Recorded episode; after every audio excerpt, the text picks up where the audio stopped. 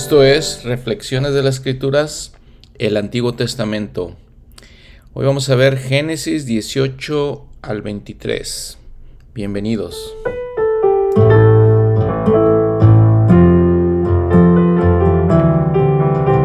Bueno, entonces continuamos con la historia de este gran hombre, Abraham. Y quisiera solamente recordarles eh, en qué punto ya estamos de la historia del Antiguo Testamento. Entonces vemos Adán, el diluvio, Noé, y entonces tenemos las tribus, eh, los hombres se esparcieron por la tierra, crearon sus propias naciones, sus propios pueblos, sus propias tribus. Y hablamos que de la rama de Abraham vienen los hebreos, ¿no? Abraham en sí, vimos cómo cambió su nombre, se llamaba Abraham, Padre exaltado. Y luego el Señor le cambió el nombre a Abraham, H-A le agregó a su nombre y se llama Padre de multitudes. Esa raíz AB, Abba en hebreo, significa padre, significa básicamente padre, ¿no? Eh, algunas otras este, lenguas usaron esa, esa misma esa misma raíz, pero le decía es, padre. Eh, vimos como también el Señor le cambió el nombre a, a Saraí, lo cambió a Sara. Sara significa princesa. Eh, y entonces estamos aquí en este momento en que están ellos que no tenían hijos, que no tenían descendencia y el Señor le promete ser padre a Abraham de, de multitudes. Sin embargo, tal vez Abraham se pregunta cómo podría ser posible. Y entonces el tema de este episodio en sí, del tema de su capítulo en Ven Sígueme, es, ¿hay para Dios alguna cosa difícil? Es una pregunta, ¿no? Y fíjense que empieza eh, este capítulo 18 con algunos problemas que hemos visto en otro episodio de la traducción de la Biblia. La traducción de la Biblia se convierte un poquito complicada en estos, en estos capítulos que vamos a ver. Hay historias que no entendemos bien, ¿no? Es difícil entenderlas. Hay historias que realmente son crudas. Eh, y entonces el profeta José Smith a través de la traducción inspirada nos da cierto, cierta claridad y modifica ciertas cosas con más inspiración, con inspiración del Espíritu. En lugar de, como les decía, la Biblia pues había pasado de traducción a traducción, de escribas a escribas, y en todos esos, este, dijimos, es como el juego del teléfono, ¿no? Se hubo modificado y se convirtió en muchos errores. Eh, hay otros, er, otras situaciones también con el idioma, los pronombres y todo eso. Entonces, fíjense en el versículo 1 del capítulo 18, y se le apareció Jehová en el valle de Mamre. ¿Se le apareció a quién? Bueno, suponemos, porque estamos leyendo todo el, eh, contexto, se le apareció a Abraham, ¿no? Entonces hablamos de Abraham. Pero fíjense que no, ya lo, que sigue no habla de Abraham, no habla de, perdón, no habla del Señor que se le parezca a Abraham, habla de que vinieron tres hombres, tres varones, ¿sí?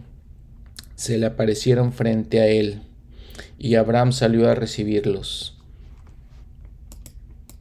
Y bueno, vemos evidencia eh, de la inspiración que recibió José Smith para la restauración muchas veces en las escrituras, y son pequeños detalles, ¿no?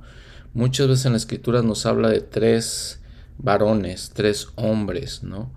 Entonces, ahí vemos nuevamente la inspiración de José Smith, que el, el elder Bruce McConkie dice que estos tres hombres eran probablemente las autoridades presidentes de, la iglesia de Dios en la tierra o del reino de Dios en la tierra, ¿no?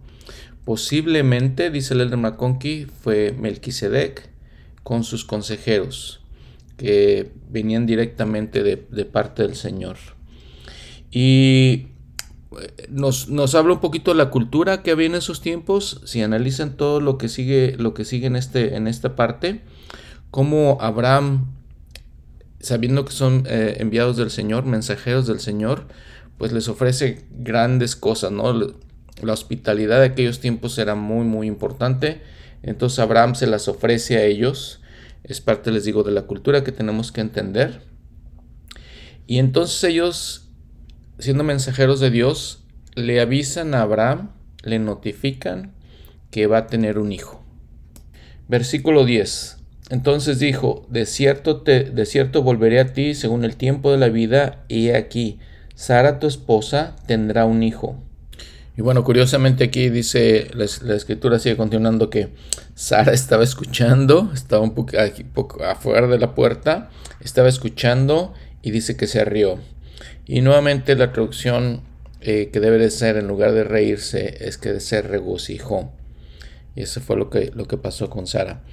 Eh, un comentario pequeño es que la traducción de José Smith, aquí donde dice Señor, cuando Abraham se, eh, refiere a estos personajes, debería leerse como mis hermanos.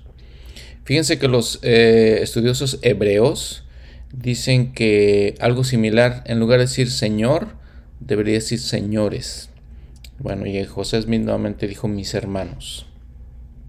Bueno, continuando con la historia principal más importante, dice el versículo 11, y Abraham y Sara eran viejos, entrados en años. A Sara le había cesado ya la costumbre de las mujeres. Pensamos y nos referimos obviamente que Sara ya no podía tener hijos, ¿no? Ya la edad ya no le permitía tener hijos, ¿sí? Nuevamente se rió Sara pues para sí, diciendo, después que he envejecido tendré deleite, siendo también mi señor ya viejo. Y aquí este, hemos hablado mucho de la rectitud de Abraham, hemos hablado mucho de la rectitud de ellos, de que eran hombres rectos y justos. También tenemos que hablar de la adversidad que hubo en sus vidas. Fíjense que Abraham no solo tenía esta situación de que, bueno, el Señor le había prometido multitud de naciones, multitud de hijos, y no tenía hijos, no tenía hijos. O sea, esa ya era una adversidad bastante grande, ¿no?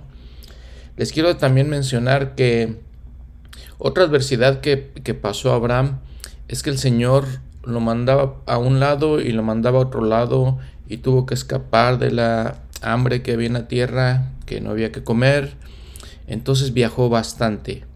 Si me, se me permite en un momento, pónganle pausa ahorita el podcast, abran sus escrituras y vayan a los mapas. les voy a indicar todos los viajes que tuvo que hacer Abraham para llegar a la tierra que le había prometido Dios. Entonces, bueno, si tienen sus mapas ahí y pueden ver eh, en el Antiguo Testamento, dice el mundo antiguo, en los tiempos de Abraham, entonces ustedes van a ver, por ejemplo, si van a su mapa, no, no, alcanzamos a ver todo. Es su mapa el número uno, ¿no? Eh, mapa físico de la Tierra Santa. Entonces no se alcanza a ver todo, les digo nuevamente, este, pero si van al lado derecho, inferior derecho, en ese más o menos eh, se puede estar Ur de los Caldeos, ¿no? A su lado derecho, inferior. Entonces él, el Señor le dijo que, que se fuera, que saliera y fuera Arán, que es en el lado superior derecho. Y luego tuvo que escapar, si iba a venir a, perdón, tuvo que venir a Canaán, que es lo que es la Tierra Santa y el centro de su mapa. Y luego tuvo que escapar porque les decía había, había, había hambre en la tierra, ¿no? no había que comer. Se escapó a Egipto que es en el lado inferior izquierdo de su mapa. Y luego, bueno, salió de Egipto, regresó otra vez a Canaán, a la Tierra Santa, a la tierra que está ahí en medio de su mapa. Y entonces hizo todos esos viajes. Estuvo un tiempo errante en la tierra, hoy lo, lo vamos a ver también. Hizo todos esos viajes. Entonces, para que simplemente nos demos una idea más de quién era Abraham, Vimos su parte de rectitud, ahorita estamos viendo sus pruebas también. Bueno, entonces continuando con el relato, en versículo 13, entonces Jehová dijo a Abraham, ¿por qué se ha reído Sara diciendo, ¿será cierto que he de dar a luz siendo vieja, siendo ya vieja? Pregunta. El Señor también dice, ¿hay para Dios alguna cosa difícil? En una prueba obviamente muy difícil para Abraham no tener hijos, ya lo, ya lo mencionamos varias veces. Nosotros eh, en nuestra vida mortal tenemos así esas pruebas, tenemos tantas dificultades, tantos problemas, tantas eh, cosas que parecen realmente imposibles. Y es, eso es lo que estaban Abraham y Sara enfrentándose. Parecía imposible que pudieran tener hijos después de su edad avanzada. Hablando de los problemas y dificultades, eh, el presidente Nelson en la conferencia de abril del 2020 nos habla de escuchar a Dios, escuchar al Señor. Dice él, ¿qué sucederá si escuchamos, prestamos atención y damos oído con mayor intención a lo que el Salvador ha dicho y lo que está diciendo ahora a través de sus profetas? Yo les prometo que serán bendecidos con poder adicional para lidiar con, las tentación, con la tentación, las pruebas y la debilidad les prometo milagros en sus matrimonios, sus relaciones familiares y sus trabajos diarios, y les prometo que se incrementará su capacidad para sentir gozo aun si aumentan las turbulencias en su vida. Esto que estaba le estaba sucediendo a Abraham básicamente era un milagro que pudiera nacer su hijo. Eh, otra vez el presidente Nelson en otra conferencia eh, cuando nos dijo que que dejemos que Dios prevalezca en nuestras vidas significa ver milagros. Él prometió, si eligen dejar que Dios prevalezca en sus vidas, experimentarán por ustedes mismos que nuestro Dios es un Dios de milagros. Y nos ha dicho también que cuando pedimos a Dios, Él va a mover las montañas de nuestra vida. Eh, como esta situación con Abraham, ¿no? Él va a mover las montañas de nuestra vida. Miren, también el presidente Nelson en 1988, en una conferencia general, dice, eh, me siento, siento la impresión de aconsejar a aquellos que se enfrentan a retos personales a hacer lo correcto. En particular, mi corazón se acerca a aquellos que se, se sienten desanimados por la magnitud de sus problemas. Muchos llevan cargas pesadas de responsabilidades en las, las cuales en ocasiones parecen muy difíciles de llevar. He escuchado de retos que parecen imposibles. Nosotros somos hijos de un, ah, nacimiento noble y que aún así tenemos un, que tenemos un estatus predeterminado, ¿sí? nos enfrentamos a situaciones innumerables y eh, a oposición también. ¿Cómo es posible lograr lo imposible? Aprendan y obedezcan las enseñanzas de Dios. Desde las Santas Escrituras vamos a encontrar ayuda enviada del cielo para aquellos deberes que no son enviados del cielo. Es lo que dijo el presidente Nelson en 1988.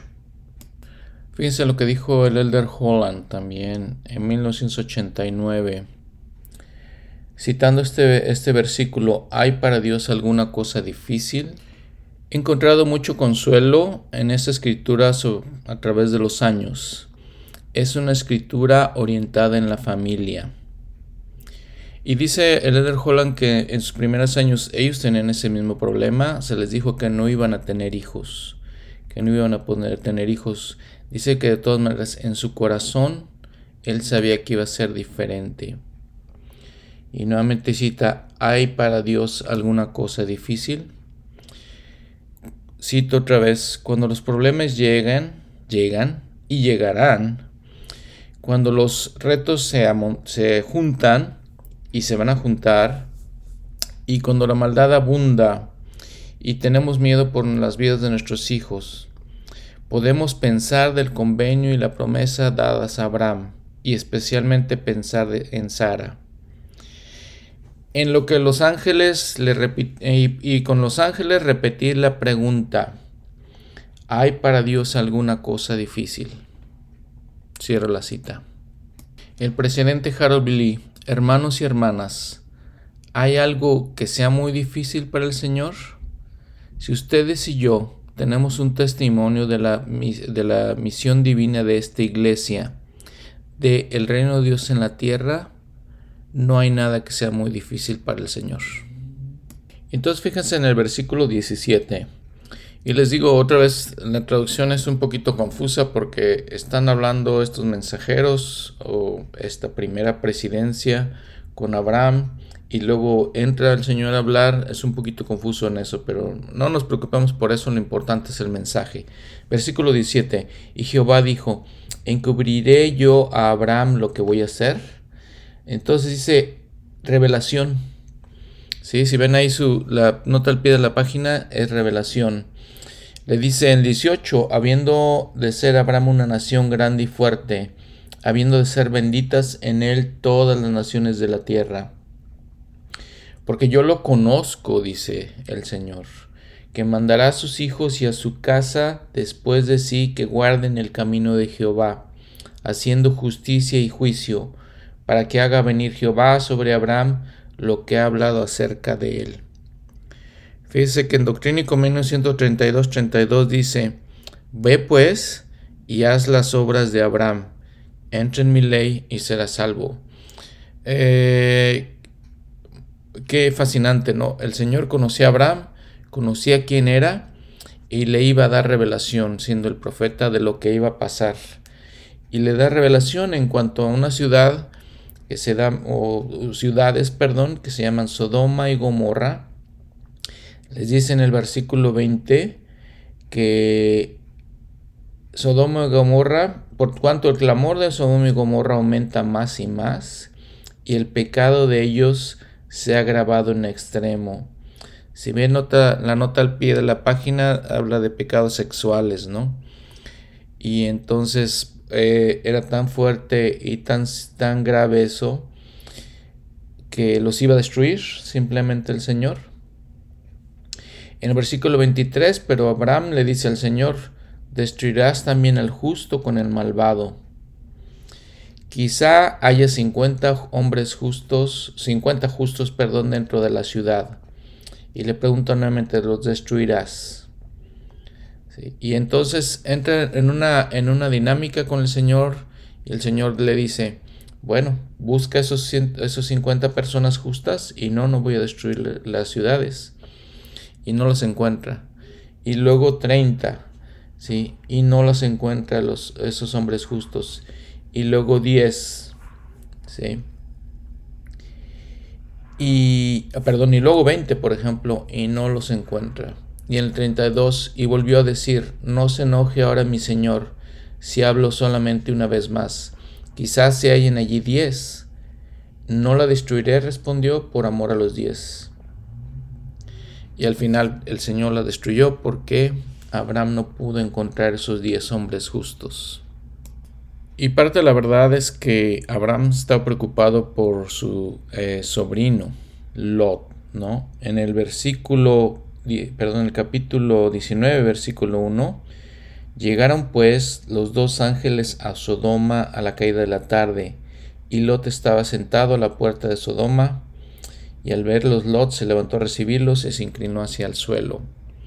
Estos, eh, los ángeles, este, el hebreo realmente, la palabra hebrea significa más bien mensajeros, ¿no? Y fueron estos mensajeros, llegaron a, les digo, con Lot. Fíjense, interesante que Lot había puesto su tienda viendo hacia Sodoma. Aparentemente ahora ya tenía su casa en Sodoma. Y lamentablemente Lot es una, un ejemplo para nosotros de las cosas que no debemos hacer.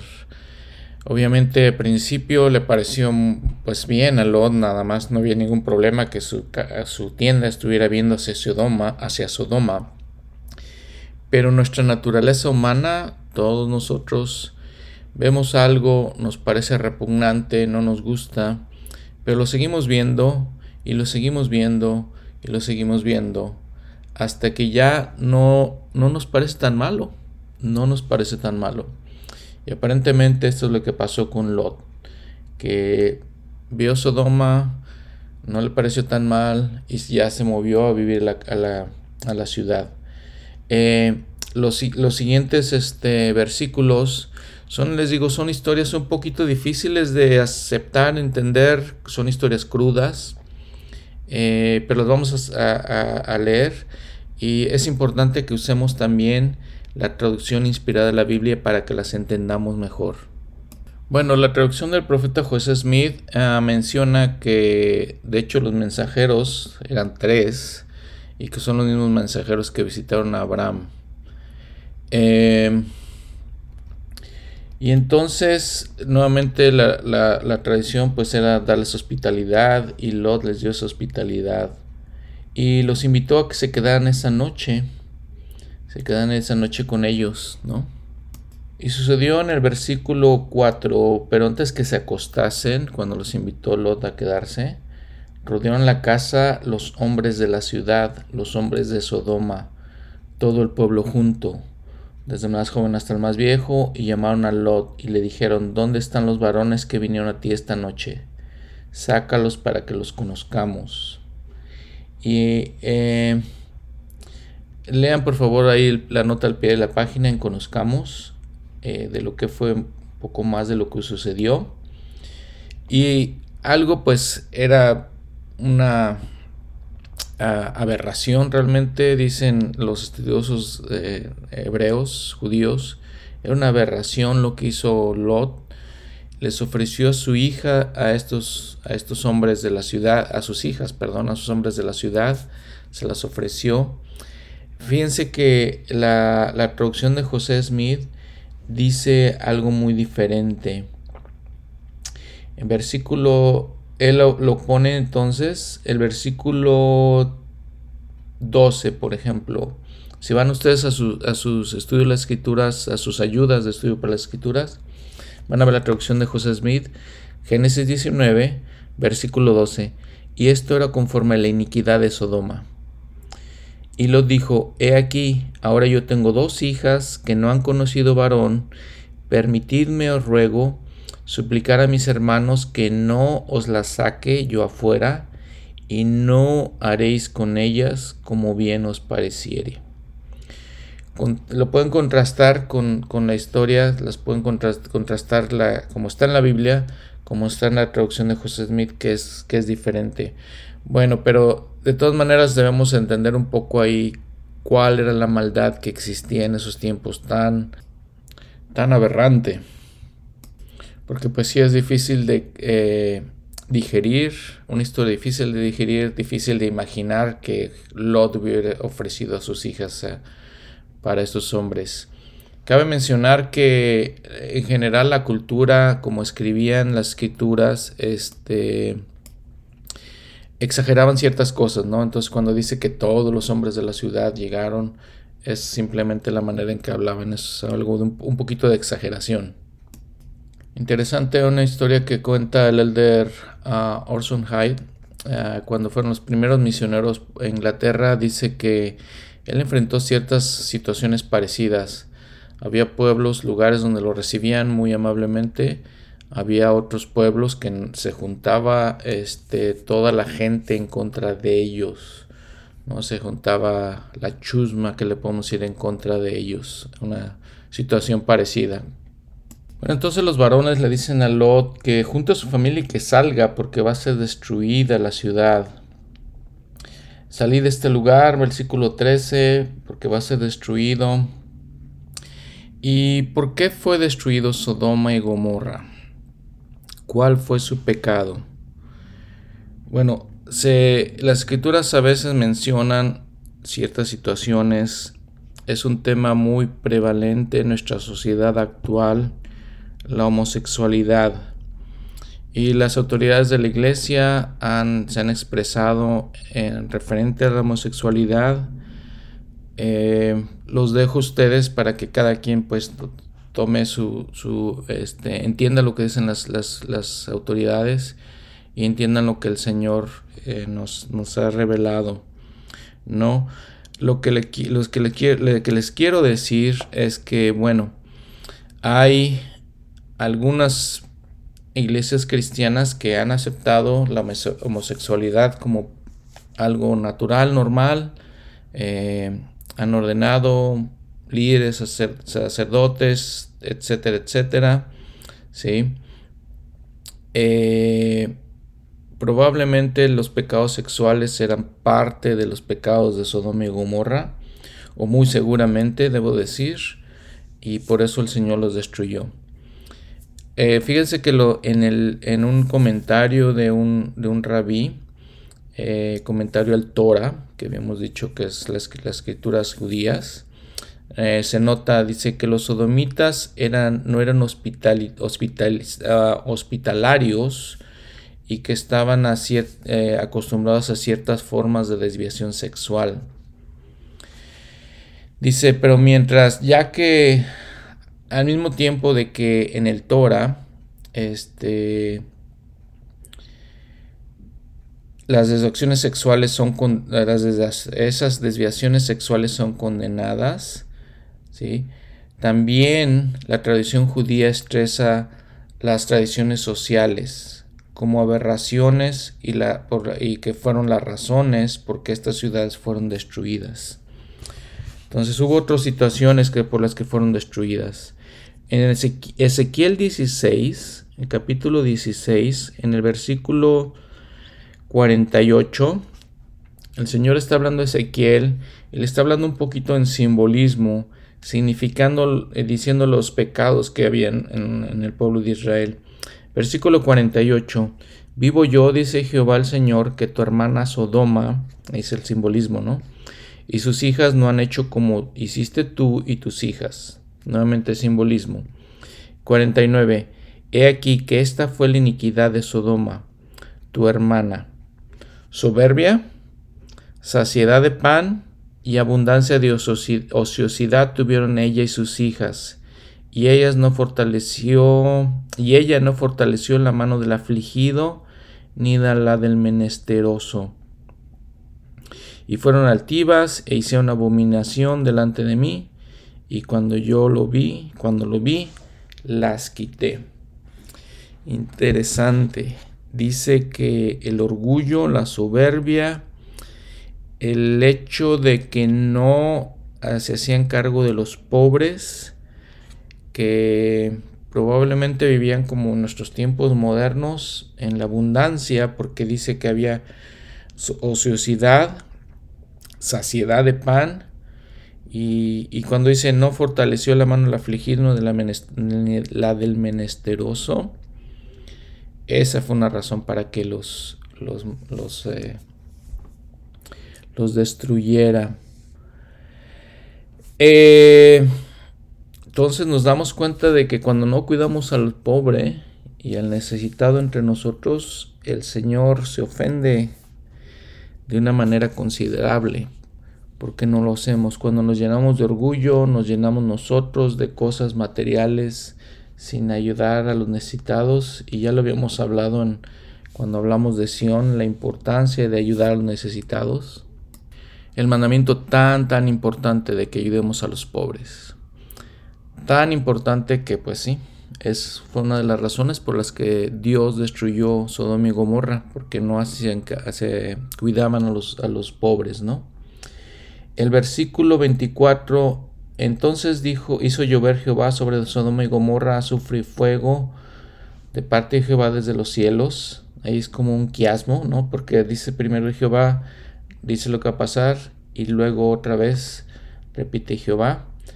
Y destruyó las ciudades de toda aquella llanura y el versículo 26, algo muy interesante también.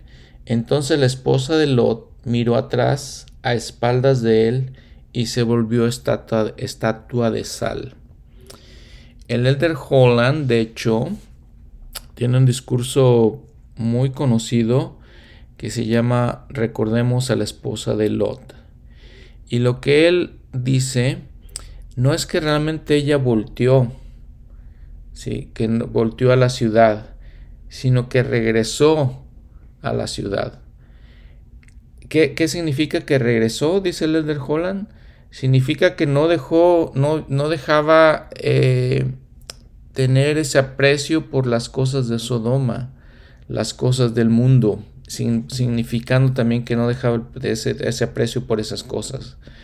Dice el Elder Maxwell, queremos tener nuestra casa en Sion, y nuestra casa de campo en Babilonia.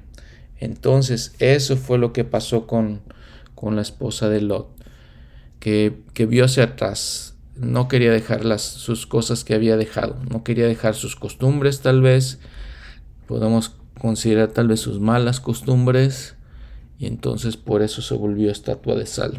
Probablemente más bien que fue destruida con la destrucción de, la, de las ciudades.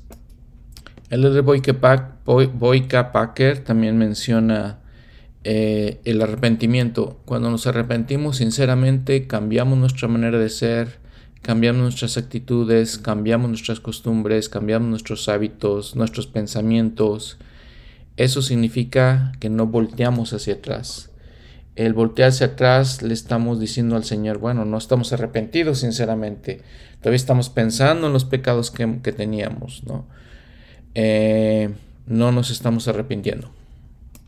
El Elder Packer también menciona algo que le comentó al presidente Joseph Fielding Smith de una mujer que se estaba arrepintiendo y que estaba batallando para encontrar eh, su camino para salir de esa vida inmoral. Eh, le preguntó, ¿sí? Lo que ya debería haber sabido ella, y le dijo que, le dijo que leyera la historia de la, de la esposa de Lot. Eh, ¿Qué es lo que aprendemos? Le preguntó el presidente Josephine Smith a esta mujer. Ella, ella contestó que el Señor destruye a los inicuos. Y el presidente Smith le dijo, no, no es así. Lo que aprendemos es que no miramos atrás.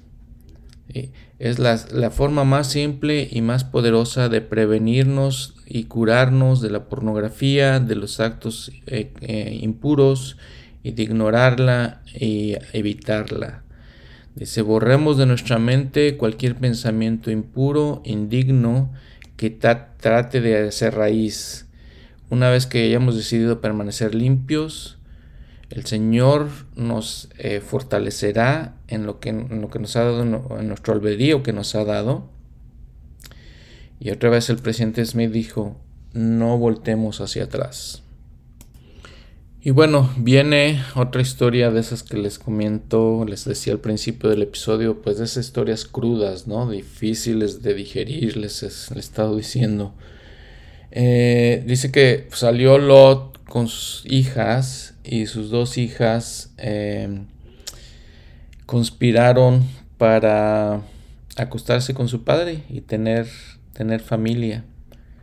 Eh, la traducción de José Smith no la tenemos todas las, lo que tenemos de traducción de José Smith son extractos de la traducción, no tenemos todas las traducciones. Pero bueno, realmente este asegura que esto fue lo que pasó, ¿no? Y fíjense lo que toda la trascendencia, toda la influencia que la edición de Lot eh, hizo en sus hijas en su esposa y sus hijas. Todo eso ya se traduce con este acto de perverso de incesto. Y dice que dos pueblos nacieron de ellas, los moabitas y los amonitas. Y les quiero decir que vamos a encontrar ese tipo de historias desafortunadamente en la, la Biblia en el Antiguo Testamento principalmente vamos a encontrar este tipo de historias. Les digo difíciles, nuevamente quiero recalcar, difíciles de digerir, pero tal vez nos están enseñando la maldad que había en la gente, la, la realidad de que son personas, que fueron personas reales, eh, que podamos aprender de esas cosas, es lo que, lo que puedo decirles, que podamos aprender para no hacer esas cosas. Fíjense que en referencia a esto de, estas historias, eh, algunos, eh, se ha hecho algunos análisis del texto, de las escrituras. habíamos comentado que todos estos libros se le atribuyen a Moisés. Sin embargo, vemos la diferencia um, tan marcada entre lo que leemos, por ejemplo, en la Perla de Gran Precio, con lo que leemos en la Biblia. Se estima, por ejemplo, que hubo, se encuentra que hubo varias maneras de escribir, varias voces, entre comillas, en Génesis. Probablemente fue porque hubo varios escribas que, que aparentemente entre el año 1000 antes de Cristo, luego en el año 900 antes de Cristo, luego en el año 700 antes de Cristo, eh, pusieron su mano allí en estos escritos. Eh, sucedió también que, o sucede también que ya los judíos eh, hubo una relación, mala relación con los moabitas, con los amonitas, porque los judíos obviamente se consideran rectos y justos porque vienen de Abraham, los moabitas y los amonitas vienen de otra, de Lot y de una relación perversa, malvada. Entonces, este, no se cree que realmente ello, esto lo haya escrito Moisés con inspiración de Dios. Es las partes difíciles de la Biblia, ¿no? Nuevamente, hablando de esto. Y vamos a ver en el futuro, en las historias del, Antiguo Testamento, la animosidad, la enemistad que había entre estos pueblos. Hubo guerras y más guerras. Y entonces fíjense que otras pruebas le siguieron a Abraham, eh, porque estaba, si recuerdan otra vez cómo se había sentado, no, no, no muy cerca de y Gomorra, pero sí estaba cerca. Entonces toda esa tierra se convirtió en destrucción realmente. Y entonces, o sea, la verdad es que nosotros como otra vez nuestra naturaleza humano, humana hubiera sido quejarnos con, bueno, me prometiste una tierra de con abundancia y, esas cosas, ¿no? Él era rico, él era un, hombre rico, ya vivía bien, pero ya no tenía abundancia porque pues está en una tierra, en una tierra de destrucción. Entonces dice el, el capítulo 20 Salió nuevamente de esa tierra a buscar una tierra mejor donde vivir. Y se fue entonces a Gerar. Aparentemente, o más bien, eh, la tierra de Gerar, una, una, ciudad cerca, yendo hacia Egipto, hacia el sur de la tierra de Canaán. Y espero que ya hayamos ubicado más o menos la tierra de Canaán. Siempre que Abraham se cambiaba a otro lugar, tenía un problema, la belleza de Sara.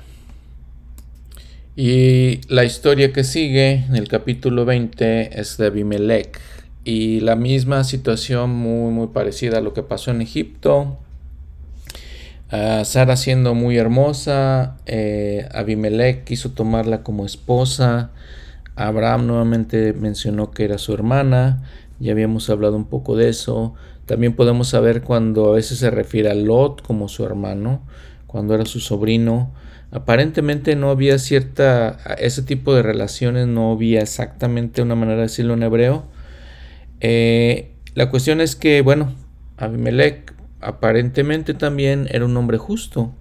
Dice que era, eh, recibió inspiración, revelación del Señor de que pues no te pudiera tomar a, Sara como su esposa. Y, le, y el Señor le dijo pues que él era un profeta. Que Abraham le dijo que le dijo, perdón, Abimelech que Abraham era un profeta. Y para aclarar lo que dice este, este capítulo de cuál es la relación este, de sangre de Sara con Abraham, fíjense que nuevamente les comento de este hombre Josefo que escribió muchas cosas de los, sobre los judíos. Dice que era su, sobrina, hija de su hermano. Eh, esa era la relación con ella. Ahora, nuevamente vemos esta situación en la que sí les decía antes legalmente si era correcto decir que era su hermana, pero lo que estaba realmente tratando de hacer Abraham, pues era engañar, ¿no? Era engañar. Y entonces nos encontramos con esa dicotomía. Bueno, ¿quería engañar o qué quería, qué quería hacer? Pero fíjense que, que el Señor, Él es... Eh, conoce los mandamientos, nos da mandamientos que tenemos que seguir. Él como el Señor de los mandamientos, Él conoce lo que tenemos que hacer. En ocasiones, como vemos en las escrituras, nos les da a los hombres justos lo que deben de hacer. Les dice cosas que deben ser contrario a los mandamientos que nos ha dado. El caso perfecto y claro es el caso de Nefi cuando le dijo que matara a Labán. probablemente a Abraham también le dijo, ¿no? Para que se protegiera, porque era muy importante la relación, el convenio que había hecho con él. Abraham siendo un hombre justo. Fíjense que otro caso interesante es el caso de Pedro. Ahora que en nuestro tiempo, que conocemos mejor de, lenguas, de idiomas, de, las construcciones gramaticales, eh, algunos estudiosos de las escrituras en, la situación, la experiencia que tuvo eh, Pedro cuando negó al Señor tres veces, el Señor anteriormente le había dicho, que le había dicho eso, que iba, lo iba a negar. Con la construcción gramatical, lo que realmente aparentemente le estaba diciendo el Señor a Pedro es que lo hiciera. No le estaba diciendo que lo iba a hacer, no le estaba este, profetizando que iba a pasar. Le dijo, niégame tres veces. Porque Pedro iba a ser una parte muy importante, integral de la construcción de la iglesia de Jesucristo. Entonces, él le dijo que lo hiciera. No sabemos todas las cosas, Simplemente sabemos que el Señor a veces nos pide que hagamos cosas contrarias a los mandamientos. Perdón, más bien debo decir, les pide a los hombres justos que tienen esa, esa comunión con Dios para que, para que hagan cosas que no, les digo, no entendemos, no sabemos. Tal vez la poligamia es otra situación de esas. Fíjense lo interesante que dice el profeta José Smith en Enseñanzas del Profeta. Muchas personas piensan que un profeta debe ser mucho mejor que los demás. Yo no lo soy, dice. Dios juzga a los hombres de acuerdo al uso que, al uso que le dan a la luz que ellos eh, que él les da. Cierro la cita. Otra vez dice el profeta José Smith, yo soy sujeto a todas las pasiones como todos los otros hombres, de la misma manera que los profetas de la antigüedad. Y aquí a, nota personal quiero decir de esto que dice el profeta José Smith.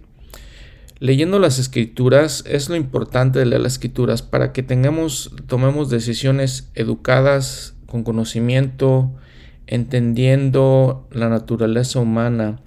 Cuando yo escucho las críticas que hacen del profeta José Smith, miembros y no miembros obviamente de la iglesia, no me extrañan ni me causan la menor incomodidad, porque habiendo yo leído el Antiguo Testamento, podemos ver en estas situaciones, por ejemplo, que estos hombres tampoco eran perfectos, que tenían sus debilidades, que tenían sus fallas y sus faltas, y que, por ejemplo, José Smith Nunca proclamó ser el hombre perfecto.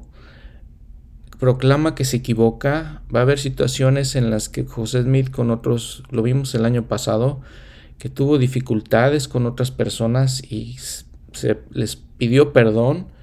Entonces, al leer todas estas escrituras, por favor, ojalá que entendamos que los profetas son hombres, se equivocan y quiero hacer referencia específicamente a José Smith porque es el que más recibe críticas de, los no miembros de la iglesia. Y les quiero comentar también esto importante, la última parte de este capítulo 20 donde dice que eh, cuando Abimelech hizo caso al sueño del Señor que no debía tomar a, Sara como su esposa, entonces el Señor lo sanó a él y a toda su familia. Eh, que quisiera que recordáramos, más bien es un, es un eh, comentario que, estoy leyendo aquí, que Él nos puede sanar a nosotros también.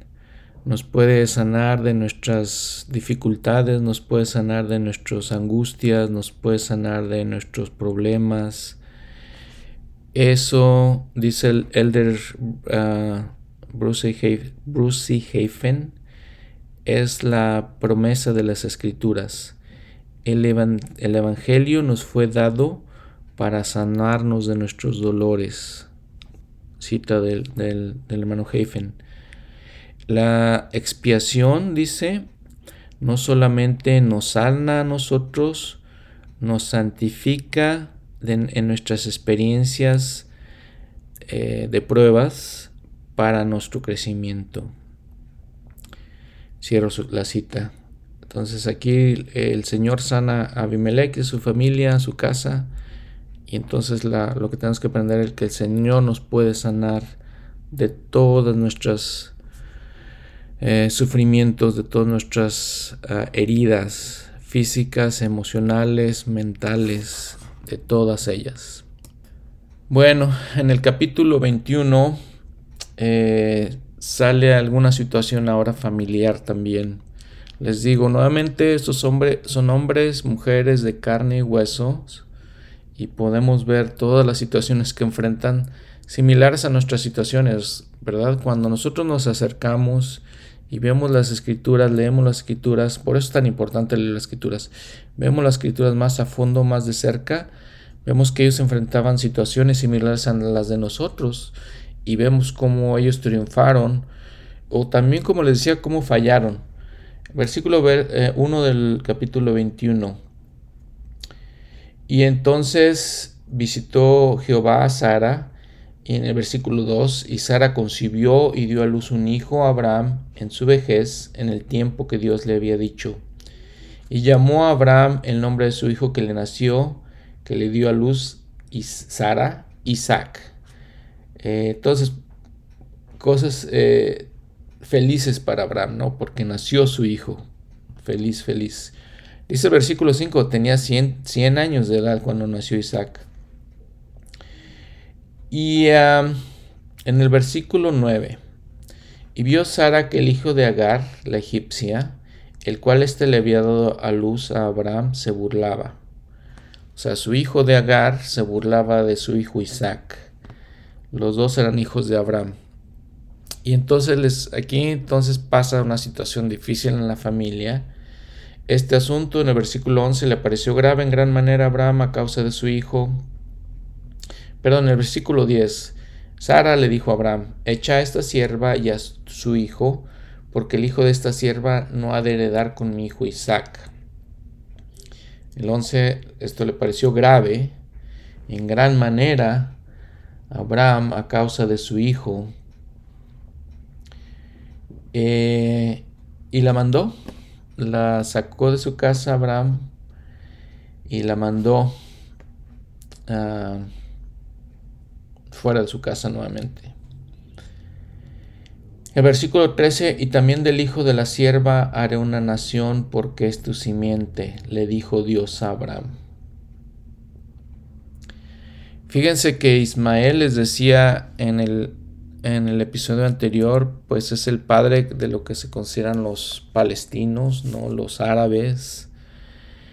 Eh, y hablamos, bueno, todos los problemas, las guerras que hay son por esta situación, específicamente por esta situación. Fíjense que a Ismael le nacieron también 12 hijos y es obviamente una nación poderosa. Nos podemos dar cuenta que aun cuando esta, esta, esta circunstancia específica, este evento específico, fue obviamente muy difícil para Agar, su hijo Ismael prosperó, creció y las tierras árabes son bendecidas por Dios. Hablé yo de los cómo son los musulmanes. Ellos son musulmanes, en la mayoría musulmanes. Eh, y les decía, hay gente justa, hay gente buena, hay gente recta. Eh, a veces más justa que nosotros, miembros de la iglesia. Son fieles a los mandamientos. Podemos saber también cómo han sido bendecidos los pueblos árabes. Si vamos a Qatar, si vamos a Dubái son inmensamente ricos. Tienen petróleo, tienen todo. Entonces, fíjense, pero fíjense la gran bendición para Abraham, ¿no? Tuvo por medio de Isaac e Israel 12 hijos, por medio de Ismael otros 12 hijos. Y bueno, lamentablemente, pues desde aquellos tiempos, eh, Ismael ha sido enemigo de Isaac. Los árabes han sido enemigos de los judíos desde aquellos tiempos. Bueno, dice el comentario, los caracteres, los personajes de las escrituras son gente real, con emociones reales, con dificultades reales. Aparentemente Sara pues estaba celosa de Agar. Eh, este hombre Josefo, escribiendo de esto, Dice que pues al principio lo quería como su propio hijo. Eh, después cuando dice aquí la escritura que Ismael siendo mayor, de mayor edad, más grande, más fuerte probablemente que Isaac, se burlaba de él, eh, se preocupó, se preocupó Sara por su hijo Ismael, su, un sentimiento natural, perdón, por su hijo Isaac, un sentimiento natural y este, por eso le dijo a Abraham que la despidiera, que las sacara de su casa. Y bueno, para terminar este capítulo, esta parte, esta historia de Agar, este, sigan leyendo ahí en las escrituras y ven cómo el Señor la protegió y de esa manera bendijo a también esta rama de Abraham por medio de Ismael. De hecho, cientos de siglos o varios años, perdón, cientos de años después, el profeta Mahoma nació y este, en sus escritos el profeta Mahoma pues da gracias a Dios y, le agradece por la preservación de su ancestro que, eh, que fue Agar. Eh, sí, recordemos lo que dice 2 Nefi 29.7, el libro de Mormón específicamente. ¿No sabéis que hay, más de una nación? Pregunta el Señor. ¿No sabéis que yo, Dios, el Señor, eh, perdón, no sabéis que yo, el Señor vuestro Dios, he creado a todos los hombres y que me acuerdo de los que viven en las islas del mar y que gobierno arriba en los cielos y abajo en la tierra y manifiesto mi palabra a los hijos de los hombres? Sí, sobre todas las naciones de la tierra todas las naciones, el Señor se acuerda de todas las naciones de la tierra. Fíjense también lo que dice Amós, ahí en el Antiguo Testamento, capítulo 9, versículo 7. Hijos de Israel, ¿no me sois vosotros como hijos de etíopes? dice Jehová. ¿No hice yo subir a Israel de la tierra de Egipto y a los filisteos de Japtor, de Caftor y de Kir a los arameos? Nuevamente significando todos somos hijos de Dios, Él vela por todos nosotros. No hay alguien mejor que otro, no hay una nación mejor que otra, no para el Señor, para Dios todos somos iguales. Bueno, y el capítulo entonces 22 es uno de los capítulos más conocidos en las escrituras, es la historia de Abraham e Isaac. Eh, les había mencionado que nuevamente hablando del de, eh, islamismo, eh, los musulmanes dicen que no fue Isaac el que fue, participó, estuvo en esta experiencia, que fue Ismael. Ya les había comentado eso en el, episodio pasado, ¿no? Y entonces el versículo 1 del capítulo 22. Y nuevamente quiero mencionar cómo la eh, Biblia en español nos dice una cosa más correcta que la Biblia en inglés, porque la Biblia en inglés dice que y aconteció que después de estas cosas Dios tentó a Abraham. Eso dice la Biblia en inglés. La Biblia en español, si ustedes le están leyendo aquí conmigo, y aconteció que después de estas cosas que Dios puso a prueba a Abraham y le dijo a Abraham, y él respondió, heme aquí. Wow, me llama. Es exactamente eso fue lo que pasó. Dios puso a prueba a Abraham. Es exactamente la manera en que debe decir esta escritura. Interesante, ¿no? Qué interesante. Y bueno, le dice entonces en el versículo 2, y Dios dijo, toma ahora tu hijo, tu único Isaac, a quien amas, y vete a la tierra, vete a tierra de Moría y ofrécelo allí en holocausto sobre uno de los montes que yo te diré. Otra prueba impresionante para Abraham. Otra prueba que no hay muchos hombres que hayan nacido en esta tierra que puedan pasar esta prueba, sacrificar a su hijo. Y es otro ejemplo de cuando el Señor eh, nos les pide a los hombres justos realizar cosas que parecen contra los mandamientos. El libro de Mormón eh, nos dice en Jacob capítulo 4 versículo 5. Dice, he aquí ellos creyeron en Cristo y adoraron al Padre en su nombre. hablando de los profetas de la antigüedad. Y también nosotros adoramos al Padre en su nombre, y con este fin guardamos la ley de Moisés, dado que orienta nuestras almas hacia Él, y por esta razón se nos santifica como obra justa, así como le fue contado a Abraham en el desierto el ser obediente a los mandamientos de Dios al ofrecer a su hijo Isaac, que es una semejanza de Dios y de su unigénito. Cabe mencionar también que el libro de Mormón no solamente es otro testamento de Jesucristo, eso es lo más importante obviamente, pero también aquí nos explica un poco más de las escrituras. Nos explica que era la ley de Moisés, como en esta, en esta escritura eh, nos explica lo que hacían los profetas, cuál era el propósito de la ley de Moisés, cómo ellos tenían el plan de salvación, adoraban al Padre y la importancia de este sacrificio que iba a hacer Abraham y que le fue contado como justicia aún independientemente de lo que pasó que vamos a ver ahorita. Y que después de todo lo que ya hemos visto de Abraham, de lo justo que era, de lo recto que era, eh, todavía viene esta, esta prueba tan, tan grande, les decía, y él dice en el versículo 1, M aquí, y dice el versículo 3, se levantó muy de mañana. Quiere decir que con, conociendo la voluntad de Dios estaba dispuesto a hacerla. Bueno, entonces dijimos que este episodio es uno de los más importantes de las escrituras, es uno de los más conocidos. Y hay muchas cosas que podemos aprender obviamente de esto, hay muchos mensajes que las autoridades generales han hablado de este de esta deseo de esta o de eh, aceptar la voluntad de Dios por parte de Abraham y ofrecer a su único hijo en ese momento, porque ya Ismael no estaba, entonces ya nada más estaba Isaac a su único hijo.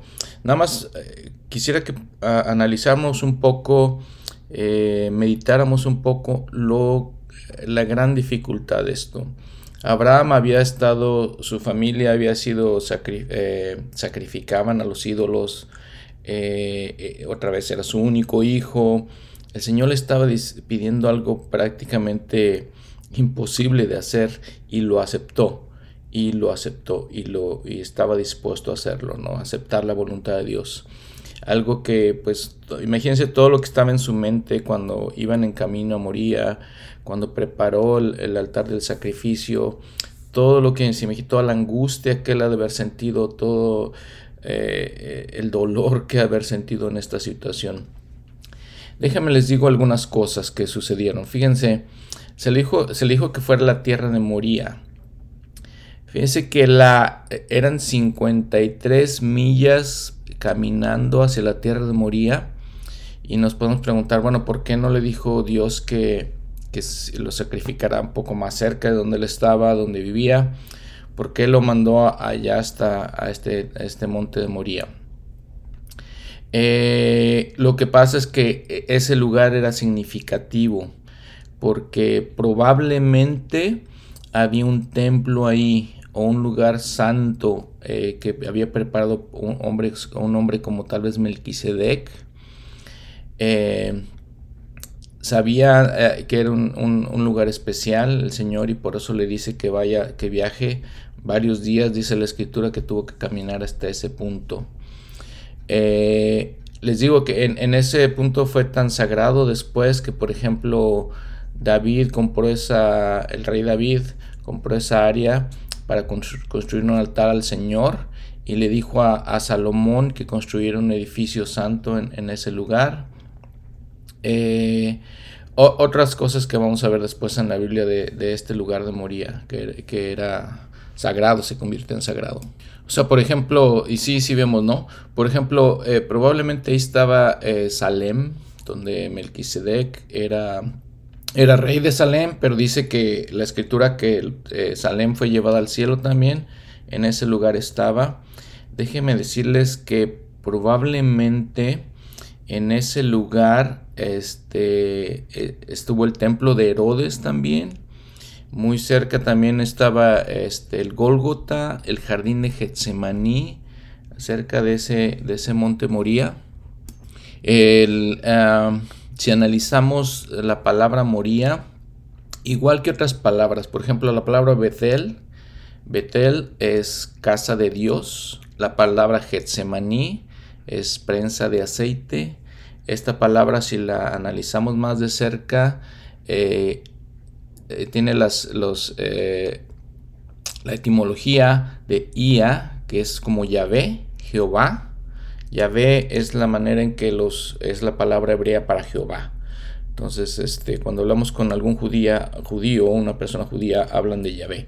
Entonces, eso significa. Y la otra palabra, Ra, es ver, tal vez proveer. Entonces, el nombre puede tener que, que ver algo con que es ahí donde podemos ver a Dios o donde Dios provee. Y otra vez, no hay muchos indicios de que probablemente había un templo ahí que construyó Melquisedec. Y luego siguen otros simbolismos, ¿no? Eh, dice, si seguimos leyendo eh, este acontecimiento, cuando prepara eh, el altar, Abraham prepara la leña para hacerlo. se puede comparar, por ejemplo, con Jesucristo cuando llevó la cruz de madera. Es comparable eso porque ya dijimos que era simbolismo del Padre y el Hijo. Eh, por ejemplo, cuando ata a Isaac también, eh, Jesucristo fue atado a la cruz para, realizar su sacrificio. Y dice la escritura, si, si quieren leer por ejemplo en Juan 8:56, que vuestro padre Adán se regocijó, dice el Señor, en ver mi día y lo vio y estaba contento de eso.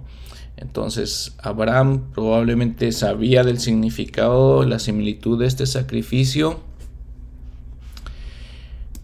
Y pues sí, eh, miren, para, para resumir, repitiendo estos simbolismos, eh, número uno, la relación, ¿no? Entonces, Isaac era su único hijo, su unigénito de, de Abraham, así como Jesucristo el unigénito del Padre. Hebreos 11, 17 el lugar. Eh, el sacrificio se llevó eh, a cabo en el mismo, probablemente en el mismo lugar donde Jesucristo fue sacrificado. Eh, el monte, ¿no? Que el monte representando el templo y probablemente era un sitio de templos, ¿no? Por ejemplo, dice que, que llevó un asno con, para, para llevar a Isaac. Cuando Jesucristo entró a Jerusalén, entró en un asno, significando también eso. Eh, les decía la leña que representa la cruz, el cordero que representa a Jesucristo como el cordero escogido, primera de Pedro 1.19. Eh, este, Abraham estaba dispuesto a sacrificar a su hijo eh, y así el padre estuvo dispuesto a sacrificar a su hijo, Mateo 27.46. Eh, el deseo de, Isaac también de participar en eso. Se, entiende que Isaac probablemente ya era grande de edad como para decir no, no quiero participar, pero él se ofreció, bueno, estuvo deseoso de participar de la misma manera que Jesucristo estuvo, estuvo dispuesto a sacrificarse. Eh, sí, es para que lo ponderemos, les digo, les digo, para que analicemos, para que meditemos en estas cosas. Bueno, pues hay muchas cosas que tenemos que aprender de, esta, de la vida de Abraham en general y de esta experiencia específica con Isaac. Eh, el presidente Brigham Young dice, eh, tenemos registrado de que, Jesús eh, fue hecho perfecto a través del sufrimiento. Y si Él fue hecho perfecto a través del sufrimiento, ¿cómo nos imaginamos que tenemos que estar preparados para entrar en el reino de Dios? y en el reposo con Él y con el Padre, sin pasar por las mismas experiencias.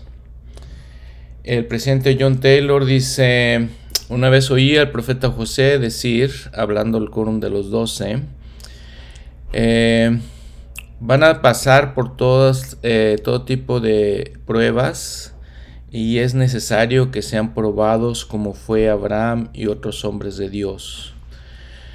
Dios eh, nos conocerá de esta manera y nos tomará y extenderá eh, nos extenderá hasta las mismas fibras de nuestro corazón. Y si no podemos soportarlo, no seremos dignos eh, de heredar el reino celestial de Dios. Cierro la cita. Y entonces, eh, ¿quiso Dios matar a Isaac? No. Esa era parte de la prueba que tenía que pasar.